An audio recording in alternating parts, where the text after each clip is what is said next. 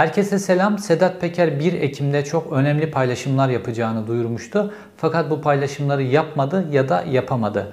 Sedat Peker 1 Ekim randevusunu verdiğinde Ömer Faruk Ataş isimli bir istihbaratçı emniyet amirinin ismini gündeme getirmişti ve bu kişinin Süleyman Soylu'nun pis işlerini yaptığını dile getirmişti. Fakat Ömer Faruk Ataş Süleyman Soylu için bir birim önemdeyse Tayyip Erdoğan için 10 birim önemde. Bunun neden böyle olduğunun bilgilerini bu videonun içerisinde bulacaksınız. Çünkü bu işin içerisinde aynı zamanda da bir kolordu komutanı var. Sedat Peker'in gündeme getirdiği isimlerden bir tanesi de Binali Yıldırım'ın oğlu Erkan Yıldırım.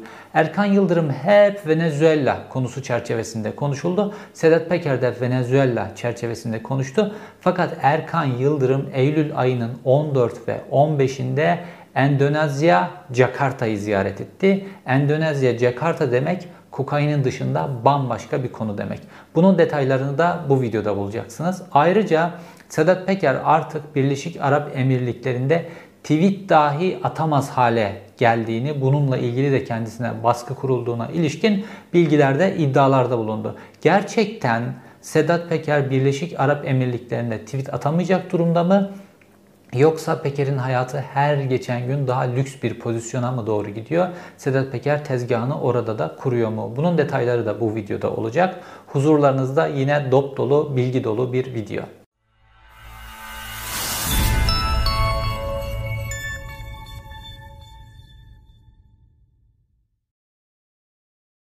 Ömer Faruk Ataş konusuna geçmeden önce Sedat Peker'in Birleşik Arap Emirlikleri günleriyle ilgili yeni gelişmelerle ilgili bazı bilgiler vereyim size.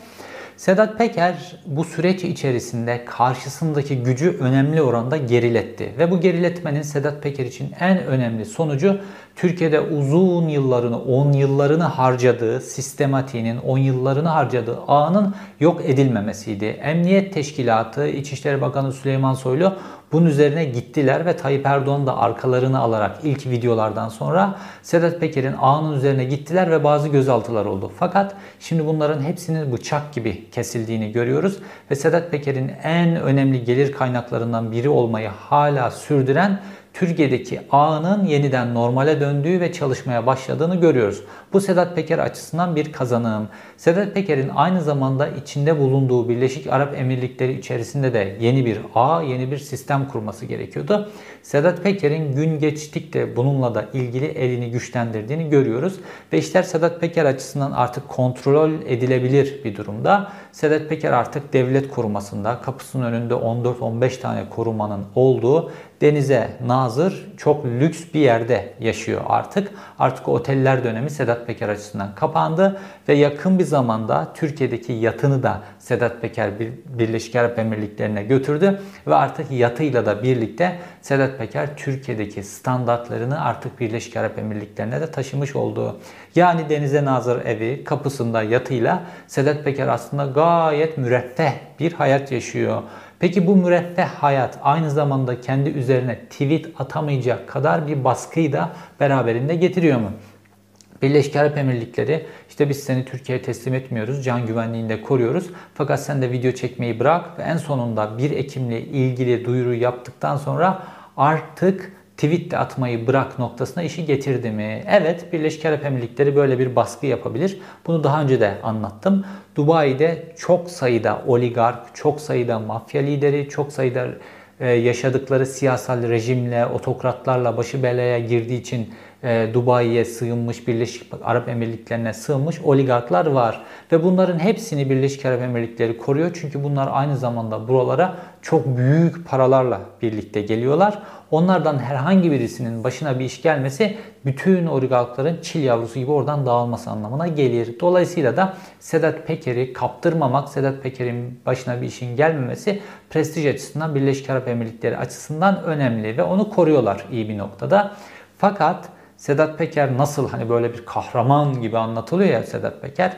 Nasıl Erdoğan rejimine karşı bir kahramansa aynı zamanda hep o böyle yücelttiği halkına karşı da sorumlulukları varsa en azından tweet atma konusunda Birleşik Arap Emirlikleri rejimine de direnebilirdi. Fakat Sedat Peker'in bu noktada son derece uysal olduğunu görüyoruz.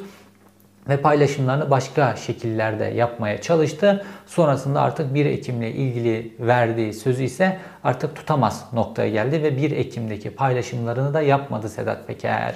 Burada dediğim gibi Ömer Faruk Ataş ismi kritik roldeydi. Fakat ona gelmeden önce önce bu Erkan Yıldırım'la ilgili yeni gelişmeler hakkında bazı şeyler söylememiz gerekiyor. Erkan Yıldırım'la ilgili konular genel olarak Venezuela ve kokain konusunda, pudra şekeri konusunda konuşuldu. Fakat Erkan Yıldırım'ın son zamanlardaki aktiviteleri Venezuela'nın dışına çıktı. Endonezya'ya doğru taşmaya başladı. Şimdi Venezuela ile ilgili konular Erkan Yıldırım'ın oraya sık sık gitmesi, orada bazı ağlar, bazı sistemler kurması üzerine konuşuldu. Çünkü bu gemi ticaretinde ve gemi taşımacılığında ta İdo döneminden beri Binali Yıldırım'ın kurduğu bir ağ var.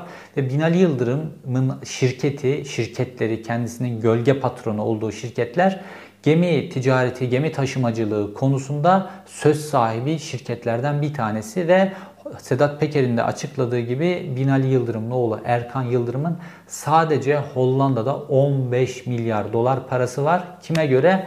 Hollanda istihbaratına göre. Hollanda Amsterdam özellikle dünyanın en önemli ticaret merkezlerinden, önemli şirketlerin ve bu tip şirketlerin merkezlerinin kurulduğu yerlerden bir tanesi. Amsterdam'da işte biliyorsunuz böyle kanallardan oluşan bir şehir ve o kanalların hepsinde böyle evler var. Her bir ev daha doğrusu binalar her bir bina böyle 20 milyon 100 milyon dolar değerinde ve buraların hepsinde şirket merkezleri var. Küçük küçük şirket merkezleri işte bunların hepsi bu tip aslında paravan diyebileceğimiz şirketler. Dolayısıyla hani böyle batılı ülkelerden sürekli saygı görmek istiyor ya Erdoğan ve rejimi. E, batılı ülkeler Hollanda'nın başbakanı işe bisikletle giderken senin geçmiş başbakanının oğlunun 15 milyar dolarlık çakma bir şirketi varsa Amsterdam'da, Hollanda'da o zaman sana saygı duymaz. Çünkü senin ne olduğunu, nasıl bir yolsuzluk içerisinde olduğunu oğlunun sahip olduğu mal varlığı üzerinden biliyor. Kağıt üzerinde baksan Bina Yıldırım maaşıyla geçinen bir adam olarak gözüküyor. Fakat nasılsa onun 15 milyar dolarlık bir mal varlığı var sadece Hollanda'da. Fakat bununla sınırlı mı? Venezuela'dan gelen bir gemilerle ilgili de yeni bilgiler verdi Sedat Peker. Ve şu bilgiyi verdi işte mevcut kuru yük gemiler o devasa tonajlı gemilerin altına yani yüzlerce ton taşıyabilecek o gemilerin altına 15-25 ton filan taşıyacak alt bölmeler yapılıyor kaynakla. Sonra o gemiler Türkiye'ye geldikten sonra da Aliağa'ya çekiliyor. Oradaki tersanelerde bakımdan geçiriliyormuş gibi yapıp Oradan o bölümler açılıp kokain oradan piyasaya sürülüyor diye bir bilgi verdi. Kokain o kadar değerli bir ürün ki kokain için bu kadar emekler verilir. Kokain için ta Venezuela kıyılarından Avrupa'ya kadar gelecek özel denizaltılar bile birkaç tane ton taşıyabilecek denizaltılar bile icat edilmişti. Mafya bu şekilde özel denizaltılarla bile okyanusu aşan denizaltılarla bile kokain Avrupa'ya getirmişti. Çünkü birkaç ton kokain dediğimizde ortaya böyle çok büyük rakamlar çıkıyor. Dolayısıyla devasa kuru yük gemilerini oradan buraya getirip tersaneye sokmak filan bütün bu maliyetlerin hepsini çok rahat rahat kaldırıyor. Fakat Endonezya, Jakarta kısmı tamamen bunun dışında bir kısım. Endonezya, Jakarta dediğimizde kara para üzerine durmamız gerekiyor. Basel Komitesi diye bir komite var. Bu Basel Komitesi bankacılık sistemi kullanılarak kara paranın aklanmaması için kurulmuş bir komite. Ve Basel, Basel Komitesi'nin listesinin zirvesinde olan ülkelerden bir tanesi Endonezya, özellikle de başkenti Jakarta. Dolayısıyla Binali Yıldırım'ın oğlu Erkan Yıldırım'ın 15-14 e, Eylül arasında Jakarta'da olması ve Jakarta Vali Yardımcısı Ahmet Rıza ile baş başa bir görüşme gerçekleştirmesi son derece önemli. E, bir restoranda da görülüyorlar aynı zamanda. Bunlar son derece önemli. Çünkü artık büyük meblalardan bahsediyoruz. Böyle yüzlerce milyon dolarlardan, milyar dolarlardan bahsediyoruz. Ve bu paranın artık rejimin suyu da iyice ısındı. Rejimin sonu gözüküyor yavaş yavaş. Bu paraların güvenli limanlara taşınması lazım. İşte kara paranın rahat aklanabildiği limanlardan bir tanesi de Jakarta. Ve Erkan Yıldırım artık sadece Venezuela gibi işlere pudra şeker işlerinin peşinde koşmuyor. Aynı zamanda bugüne kadar elde ettikleri o devasa paraları böyle elle artık ya da gemilerle taşınamayacak büyüklükte paraları hani Bilal Erdoğan 17-25 Aralık'ta babası sıfırla diyordu ya Bilal Erdoğan da diyor ki ya baba yer tutuyor filan diyor. Artık ne kadar paraysa yer tutuyor diye. Hiçbirimizin böyle yer tutan bir parası olmamıştır. En fazla cüzdanımızdaki yeri filan daraltmıştır bozukluk çoksa. Ama yer tutan parası olan adamlar bunlar. Dolayısıyla da bu paraların bankacılık sistemi üzerinden akıtılması lazım ve Jakarta'da bankacılık sistemi kullanılarak kara paranın transfer edildiği, kara paranın aklandığı en önemli merkezlerden bir tanesi kime göre? Basel komitesine göre bankacılık sistemiyle kara para aklama için kurulmuş Basel komitesine göre Jakarta listenin zirvelerinde bir ülke, şehir ve e, Erkan Yıldırım da geçtiğimiz ayın ortasında Jakarta Vali Yardımcısıyla hummalı bir toplantı gerçekleştirdi. Şimdi gelelim Sedat Peker'in 1 Ekim'le ilgili paylaşımlarının yıldızı olma potansiyelini taşıyan Ömer Faruk Ataş mevzusuna. Sedat Peker son tweetlerinde Ekrem Eren Ermiş isimli bir polisten bahsetti ve diyor ki 2011 yılında bu polis yüzlerce kilo eroinin yakalandığı bir suç örgütüne yönelik operasyonda bu suç örgütüyle birlikte hareket ettiği için, bu suç örgütüne yardım ve yataklık yaptığı için gözaltına alındı, tutuklandı, hapse atıldı diyor. Fakat sonra bu adam nasıl olduysa göreve döndü. Şimdi de yine aynı işlerin içerisinde karışıyor diyor. Ve Ekrem Eren Ermiş de şimdi işte belli bir şantaj vesaire bu işlerin içerisinde bununla ilgili bilgiler veriyor. Şimdi Sedat Peker'in bu bakış açısı son derece enteresan. Çünkü şunu da kendisi kabul etmiş oluyor. Geçmişte bu tip suçlar işlediği için emniyet teşkilatından başka kurumlardan tasfiye edilen isimlerin hepsi yeni rejimde bir şekilde tekrar göreve döndüler. Çünkü yeni rejimin kendisi de bu tip suçları işlediği için kendisine bu tip suçlarda göz yumacak personelle göz yumacak, polislerle göz yumacak, savcılarla çalışmak zorunda. Geçmişte İstanbul daha yakın döneme kadar İstanbul Başsavcısı olan ismin kendisi de bu tip yolsuzlukların, bu tip usulsüzlüklerin içerisinde bulunan bununla ilgili ceza almış bir isimdi. Fakat sicili temizlendi. Ondan sonra getirildi İstanbul Başsavcısı yapıldı ve o da Tayyip Erdoğan'la ilgili bütün yolsuzluklar filan ne kadar konu varsa hepsinin üzerini bir güzel kapattı. Takipsizlikleri verdi. Şimdi Ömer Faruk Ataş da tıpkı böyle bir isim. Ve böyle bir isim olduğu için de Tayyip Erdoğan için çok önemli. Çünkü Tayyip Erdoğan'ı çok kritik bir zamanda çok kritik bilgilerle besleyen bir isim. Çok enteresan bir hikaye anlatacağım şimdi Ömer Faruk Ataş'la ilgili. Sedat Peker Ömer Faruk Ataş'la ilgili kısma şöyle girdi ve hemen ardından da 1 Ekim'de çok önemli paylaşımlar yapacağını duyurdu. Diyor ki Ömer Faruk Ataş İstanbul'daydı diyor.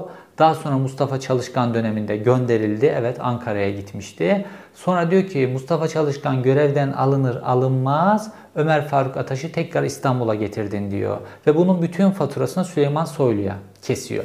Diyor ki sen diyor bütün pis işlerini Ömer Faruk Ataş üzerinden hallediyorsun diyor. Şimdi Süleyman Soylu gerçekten büyük bir servete sahip oldu. Neden? Özellikle Suriye meselesinden dolayı. Şimdi jandarma teşkilatı İçişleri Bakanlığı'na bağlandığı için ve Suriye meselesindeki bütün o sınırı jandarma teşkilatı koruduğu için ve şu an Suriye ile Türkiye arasında çok büyük miktarlı orada bir rant döndüğü için sınırda kaçakçılık o bu vesaire bu işler savaşın bir rantı var. Süleyman Soylu da oradan payını alıyor ve bu dediğim gibi böyle birkaç yüz milyon falan değil milyar dolar seviyesindeki bir pay. Evet Süleyman Soylu pis işlerini yaptırıyor. Fakat Ömer Faruk Ataş esas olarak Süleyman Soylu için değil Tayyip Erdoğan için önemli bir adam ve Peker bu noktaya dokunduktan sonra artık üzerine bir baskı kuruldu ve artık tweet atamaz hale getirildi. Şimdi gelelim Ömer Faruk Ataş'la Tayyip Erdoğan'ın geçmişine. Ömer Faruk Ataş daha düşük seviyede bir emniyet amiri iken aniden İstanbul İstihbarat Şube'ye atandı. Ne zaman? 2013 yılında. Peki bu atamayı niye yaptı Tayyip Erdoğan? 2013 yılı 17-25 Aralık yolsuzluk operasyonlarının yapıldığı yıl. Yani Rıza Zarrab, bazı imar yolsuzlukları, Bilal Erdoğan'ın para sıfırlaması filan bunların hepsinin olduğu yıl 2013 yılı. Ve 2013 yılının e, yaz aylarında jandarma teşkilatından enteresan bir bilgi, daha doğrusu ilkbahar aylarında jandarma teşkilatından enteresan bir bilgi Tayyip Erdoğan'a ulaşıyor.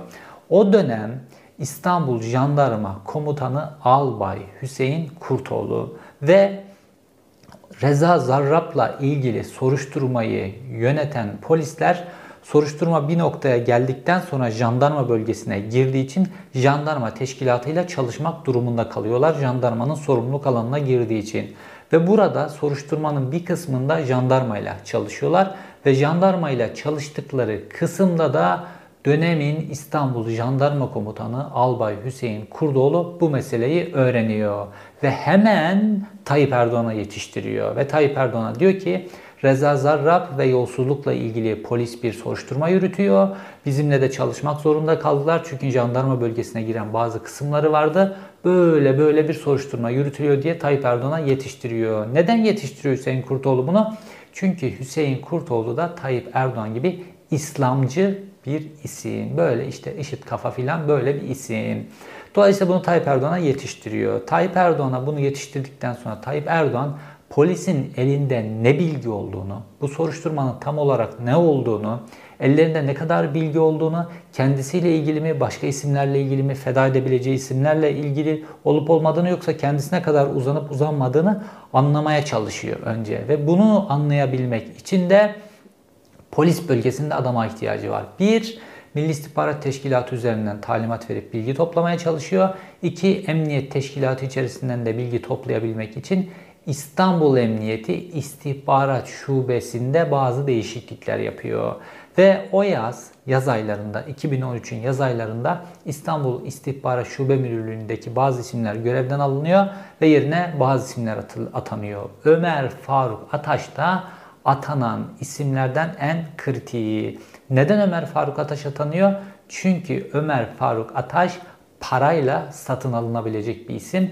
Tayyip Erdoğan'ın kendisi gibi paraya zaafı olan, Tayyip Erdoğan'ın kendisi gibi parayla, kirli işlerle ilişkileri olan bir isim. Ve onu buraya getiriyor Ömer Faruk Ataş'ı. Ömer Faruk Ataş göreve geldikten sonra böyle çok basit konulara dahi tenezzül edecek bir polis memuru ve orada işte istihbaratın bazı örtülü ödenekleri var istihbarat şubenin. Mesela muhbirler var, istihbarata çalışan haber elemanları. İşte mesela ülke ocaklarının içerisindeki çaycı, işte ülke ocaklarının içerisinde ne dönüyor, ne bitiyor, bir yere mi saldıracaklar, ondan sonra orada bazı haraç işleri oluyor, onunla ilgili bilgiler, işte sol gruplar, sol grupların içerisindeki bir yerde sekreter, çaycı, o bu filan. Neyse bir pozisyon Böyle adamlarla görüşen isimler, istihbaratçı memurlar ve bunlar bu haber elemanlarına getirdikleri bilginin değerine göre bazı ödemeler yapıyorlar. Bazen 200 lira, bazen 500 lira, bazen 1000 lira böyle ödemeler yapıyorlar. Böyle alt seviyedeki isimlere ve Ömer Faruk Ataş ve ekibi hiç kimseyle görüşmeden, haber elemanlarıyla görüşmeden, haber elemanlarından bilgi almadan sanki haber elemanlarıyla görüşmüşler, bu haber elemanlarından bilgiler almışlar gibi formlar düzenliyorlar. Kendilerine göre de bazı fake bilgiler yazıyorlar oraya. Bunun karşılığında ödeme yapmış gibi paraları cebe indiriyorlar. Tenezzül ettikleri paralar 500 lira, 1000 lira falan gibi paralar. Ama buradan başlıyorlar. Çünkü hep hep buradan başlar. O ilk küçük damladan başlar ve olay nerelere gider. Şimdi nerelere gittiğini anlatacağım size. Ve Ömer Faruk Ataş'tan Tayyip Erdoğan ve rejimi aynı zamanda da şöyle bir şey istiyorlar. İstanbul Mali Şube ve İstanbul Kaçakçılık ve Organize Suçlarla Mücadele Şubesi ne üzerine, hangi dosyalar üzerine çalışıyor bunları bir öğrenin. Bunları bir takip edin diye bir talimat veriyor. Ve Ömer Faruk Ataş tıpkı kendisi gibi bu tip böyle küçük yolsuzluklar içerisine giren, dolayısıyla kendisiyle ülkü ve amaç birliği içerisinde olan kişilerden bir grup kuruyor ve bunlara İstanbul Emniyeti İstihbarat Şubesi İstanbul Emniyeti'nin mali şubesini takip etmeye başlıyor. Ve takip ettiklerinde de Rıza Zarrab'ın ofisi, Rıza Zarrab'ın e, bazı evi gibi noktalarda e, emniyetin mali şubesinin bazı takipler yaptığı, bazı para takipleri yaptığını tespit ediyorlar. Ve bu bilgileri adım adım adım adım Tayyip Erdoğan'a aktarmaya başlıyorlar.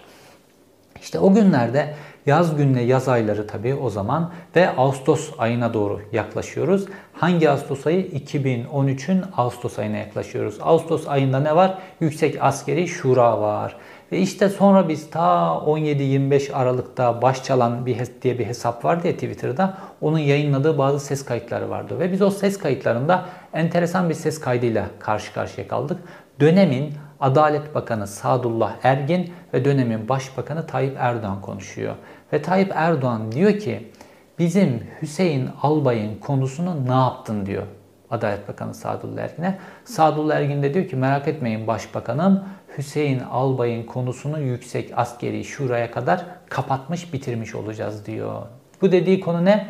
Hüseyin Albay'ın da bazı problemleri var. İşte Tayyip Erdoğan'a yolsuzluk operasyonu, Rıza Zarrab'la ilgili operasyonu ilk sızdıran ve bu operasyonun adli olarak patlamasına neden olan isim olan Hüseyin Kurdoğlu'nun aynı zamanda kendisinin de yaşadığı bazı soruşturmalar var.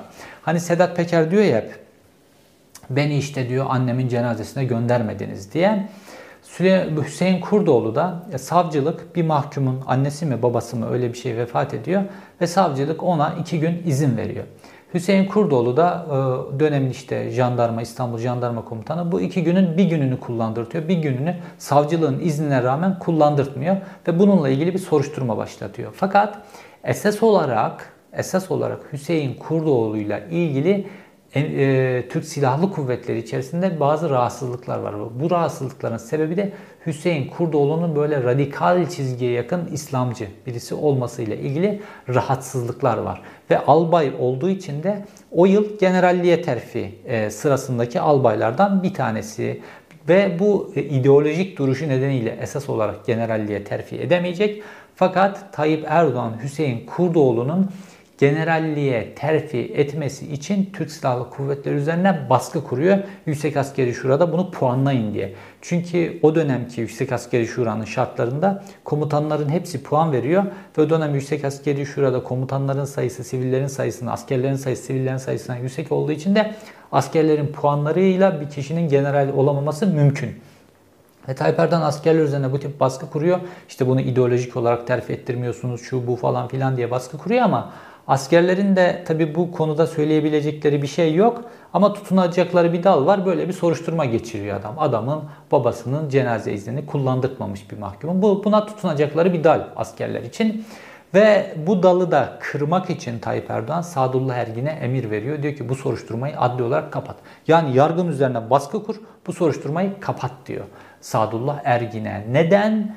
Çünkü kendisine çok kritik bilgi vermiş. Kendisine adli bir operasyonu sızdırmış. Bu aleni bir suç normalde. Kolluk kuvveti adli operasyonu hiç kimseye sızdıramaz. Adli operasyonun imparatoru savcıdır. Kolluk kuvveti de polis, jandarma, savcıyla birlikte çalışır. Bilgi hiç kimseye verilemez. Çünkü bu soruşturma herkesle ilgili olabilir siyasilerle de ilgili olabilir, normal vatandaşla da ilgili olabilir. Dolayısıyla bu bilgi sızdırılamaz. Fakat Albay Hüseyin Kurdoğlu bu bilgiyi Tayyip Erdoğan'a sızdırmış. Dolayısıyla da Tayyip Erdoğan da bunun bedelini ödemek zorunda. Hüseyin Kurdoğlu'nun bütün işlerini çözmek zorunda ve onu paşa yapmak zorunda. Fakat Hüseyin Kurdoğlu paşa olamıyor. Paşa olamadığı gibi İstanbul'dan da gönderiliyor. Fakat Ömer Faruk Ataş yolsuzlukla ilgili Rıza Zarrab operasyonu ile ilgili 17 Aralık'la ilgili 25 Aralık'la ilgili bütün bilgileri peyderpey bir polis başka polisleri ve savcılığın emrinde yolsuzluk operasyonu ile ilgili araştırma yapan polislerle ilgili bilgileri onları takip ederek Tayyip Erdoğan'a sızdırıyor adım adım. İşte bu yüzden Ömer Faruk Ataş Tayyip Erdoğan için son derece kritik bir isim. Tayyip Erdoğan, Ömer Faruk Ataş'ı İstanbul'da daha alt seviyede bir istihbarat müdürüydü. Tayyip Erdoğan Ömer Faruk Ataş'ı önce Ankara'ya aldı. Ankara'da istihbarat şube müdürü yaptı.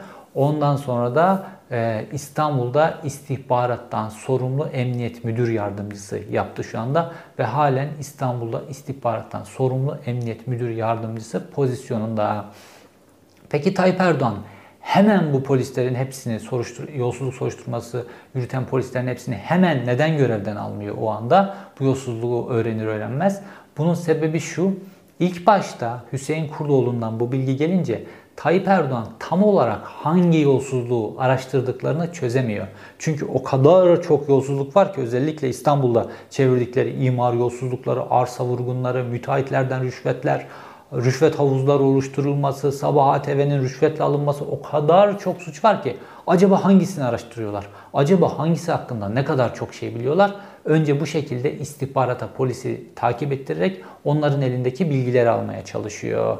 Fakat mali şube polisleri istihbarat polislerinin kendilerini takip ettiğini ve bu bilgiyi Tayyip Erdoğan'a sızdırdıklarını, bu bilgiyi siyasete sızdırdıklarını tespit ettikleri an normalde daha planlı ve daha tam ayakları yere oturmuş bir yolsuzluk operasyonu yapacaklarken operasyonu aniden yapmaya karar veriliyorlar. Çünkü operasyonun bu şekilde kendilerinin görevden alınmasıyla bitirilmesi ihtimali var ve burada milyarlarca dolarlık bir yolsuzluktan bahsediyoruz ve operasyon hızla yapılıyor. Belki de o kadar hızlı yapıldığı için de operasyon Tayyip Erdoğan da bunun karşılığında bazı şeyler yaptı ve operasyon çökertildi.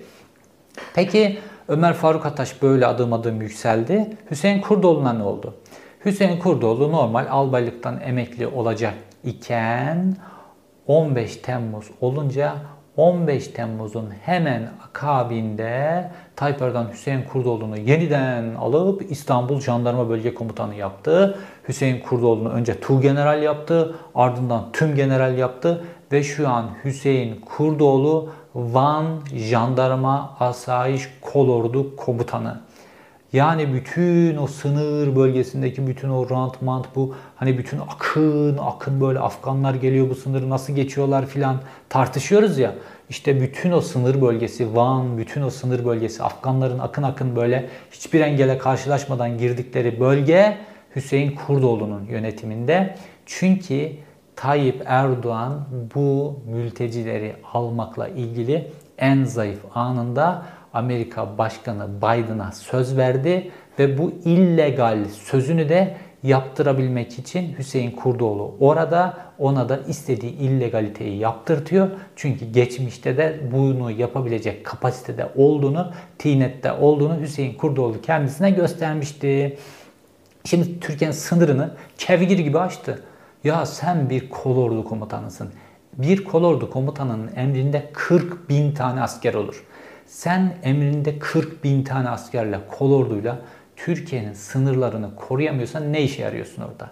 Ama sen zaten Türkiye'nin sınırlarını korumak, adli bir yolsuzluk soruşturmasının gizlediğini korumak için orada değilsin. Sen İslami ideolojin, o İslamcı kimliğin, daha doğrusu İslami demeyeyim de İslamcı kimliğin nedeniyle İslamcı bir iktidarı ayakta tutmak için oradasın. Bu şekilde kendi kanuni bağlı olduğun kanunlarında deler, yolsuzluk operasyonunu, yolsuzluğu yapan kişilere sızdırırsın. Aynı zamanda da Türkiye'nin kanunen senin sorumluluğunda olan, korumak zorunda olduğun sınırlardan jandarmayı çeker, orayı kevgir haline getirirsin. İşte şimdi Hüseyin Koloğlu, Hüseyin Kurdoğlu şimdi Kolordu komutanı. Hüseyin Kurdoğlu yakında jandarma genel komutanı da olur. Böyle ilerler. Ömer Faruk Ataş'ı da göreceksiniz. Şu an istihbarattan sorumlu İstanbul İl Emniyet Müdürü Yardımcısı. Yakın dönemde İstanbul Emniyet Müdürü de olur, Emniyet Genel Müdürü de olur, İçişleri Bakanı da olur. Neden? Çünkü Tayyip Erdoğan rejimi yolsuzluklara, usulsüzlüklere, suçlara bulaştığı için bu tip şeylere bulaşık bürokrasi kadrosuyla çalışmak zorunda birbirlerinin suçlarına ortak oldukları miktarda birbirlerine de dokunmayan bir yapı kuruyorlar. Gelelim Sedat Peker mevzusuna. Şimdi Sedat Peker bütün bu düzeni görüyor. Yani mafyatik ve mafyatik, narkotik böyle bir devlet kuruluyor Türkiye'de. Sedat Peker de aslında bunu anlatıyor. Şimdi mafya grupları, Sedat Peker de bir mafya lideri. Mafya grupları devletten öyle çok fazla korkmazlar. Çünkü devlet ne yapar? En fazla alır, hapse atar. Bu hapse atılmak mafya gruplarının, mafyada ayrıca bir racon demek, Ayrıca hayatlar orada çok da zor olmuyor. Orada da kendilerine bir düzen kuruyorlar filan. Bu işin bir parçası, kaderi filan diye düşünüyorlar. Ve Sedat Peker de hayatının 10 yıldan fazlasını cezaevinde yaşamış bir adam. Fakat geçmişte böyle cezaevine girmekten hiç korkmayan, cezaevine girme tehlikesiyle Türkiye'yi böyle terk etmeyen filan bir Sedat Peker. Ne oldu da şimdi böyle Balkanlara gidiyor, Balkanlar olmuyor, oradan Dubai'ye gidiyor, Birleşik Arap Emirlikleri'nde şehir değiştiriyor, oluyor bu oluyor. Neden böyle? Çünkü mafya grupları devletten korkmazlar. Mafya grupları diğer mafya grubundan çekinirler. Çünkü diğer mafya grubu çıkar için, para için, rant için bütün hepsinin kökünü kazıyabilir. Yani can güvenliği tehlikesi gerçekten var. Ve şu an Sedat Peker en büyük mafya grubunun ülkenin tepesine çöktüğünü gördüğü için esasen bir mafya grubundan korktuğu için ülkeyi terk edip ta dünyanın o bir ucuna kadar gitmek durumunda kalıyor ve bu mafya grubuyla da gücünü dengeleyebilmek için elinde tek yöntem var ve çok etkili bir yöntem var. Kamuoyunu etkileme gücü var ve kamuoyunu etkileme gücünü de enteresan bir şekilde büyük oranda Tayyip Erdoğan kendisine hediye etti. Nasıl hediye etti? Sedat Peker onlarca ya 10 yıla yakın bir ceza almıştı ve çok uzun süre cezaevinde kaldı en son ve tahliye olduğunda pek çok genç nesil için bu cezaevi süreci nedeniyle böyle artık unutulmuş bir adamdı Sedat Peker. Fakat Tayyip Erdoğan Sedat Peker'e şehirlerin meydanlarında miting yapma fırsatı verdi. Peker bu fırsatı hiçbir iktidar döneminde bulamadı. Tayyip Erdoğan'ın şehri Rize'nin ortasında bile miting yapacak kadar cüretliydi Sedat Peker. İstanbul'un ilçelerinde miting yaptı. Televizyonlara onur konuğu oldu. Medya gruplarında yılın iş adamları iş adamı seçildi filan. Öylesine bir itibar verildi ki o dönemde Tayyip Erdoğan'ın işlerini hallettiği için. İşte bu Sedat Peker'e bir aura oluşturdu. Bu Sedat Peker'e çok büyük bir etki oluşturdu. Şimdi de onu Tayyip Erdoğan'a karşı kullanıyor ve Tayyip Erdoğan'ı belli bir oranda geriletti. Fakat kendisinde söylediği bir şey var. Ben kahraman değilim. Benden böyle suçla, yolsuzlukla, ondan sonra temiz eller operasyonu falan böyle bir şey çıkaramazsınız. Kendisi bunu söylediği halde enteresan biçimde Sedat Peker artık öyle bir noktaya getirildi ki Kuvayi Milliye'nin liderleriyle kıyaslanıyor. Ve Yılmaz Özdil ki kendisi benim de yazı işleri müdürlüğümü yapmıştı Star Gazetesi'nde. Yılmaz Özdil geçtiğimiz günlerde şöyle enteresan bir açıklama yaptı. Diyor ki işte Kuvayi Milliye'de de diyor böyle çete liderleri vardı. Mafya liderleri işte şimdi diyorsunuz. Mafya liderleri vardı. Onlar diyor Kuvayi Milliye'yi kurdular ve onlar ülkeyi kurtardılar falan böyle bir şey. Yani enteresan. Yani o zaman eğer mafya kurduysa bu ülkeyi, mafya bu ülkeyi kurtardıysa o zaman tamam ülkenin başında zaten en büyük mafya var. Ülkeyi kim kurarsa zaten o yönetir. Düzen böyledir bütün dünyada. O zaman neden şikayet ediyoruz ki? O Yılmaz Özdil'in hep söylediği gibi müstahak. Madem mafya kurmuş bu ülkeyi o zaman en büyük mafya da zaten geldi nihayetinde sonunda ülkenin başına. Tamam zaten onlar kurmuş onlar yönetiyor. Bundan daha normal ne olabilir? Halbuki gerçek böyle değil. O kuvve-i milliye saflarında normal köylüler, millet filan o halk savaştı. Kurtuluş Savaşı tamamen bir halk savaşıdır. Halk şehit oldu, halk hayatını kaybetti o savaşta. Kitleler halinde. Mafya Çeteler o dönem ne yapıyordu biliyor musunuz? Şehirlerde azınlıkların mallarına çökmekle meşguldüler. Ve şimdi o dönemki o çeteler şimdi bugün Türkiye'nin en zengin ailelerinden bir kısmını oluşturuyor. Hani Sedat Peker pambık ören diyor ya işte o pambık ören ailesi de azınlık mallarına çöken ailelerden bir tanesi. Onun gibi o şekilde de Kurtuluş Savaşı boyunca azınlık mallarının üzerine çöken çeteler yani halk dağlarda, savaş meydanlarında savaşırken onlar şehirde azınlık mallarına, savaşta hayatını kaybetmiş, babası, oğlu yok olmuş ailelerin, dul kadınların mallarına çöken çeteler bugün Türkiye'nin en zengin aileleri. Dolayısıyla Sedat Peker'in kendisi de söylüyor. Benden bir kahraman çıkaramazsınız diyor. Ben kendi davamın peşindeyim diyor. Fakat sürekli bir kurtarıcı arıyoruz. Herkes kurtarıcı arıyor. Sağcısı da, solcusu da, Atatürkçüsü de, Kemalist de herkes bir kurtarıcı arıyor. Fakat bir kurtarıcı yok. O kurtarıcı Sedat Peker'de değil. Oylarımızla bu rejimi değiştireceğiz. Oylarımızla Erdoğan rejiminden kurtulacağız ve oy verdikten sonra da o oy sandıklarının, o çuvallarının başında yatacağız. Tıpkı İstanbul seçimlerinde, Ankara seçimlerinde olduğu gibi Ondan sonra bu rejimden normal olarak kurtulacağız. Bu rejim anormal biçimde giderse yerine başka bir anormali kurulur. Bu rejimden düzgün, normal yollarla kurtulmak gerekiyor ve bunun ışığı da son derece açık biçimde görülüyor. Bütün anketlerde son derece net.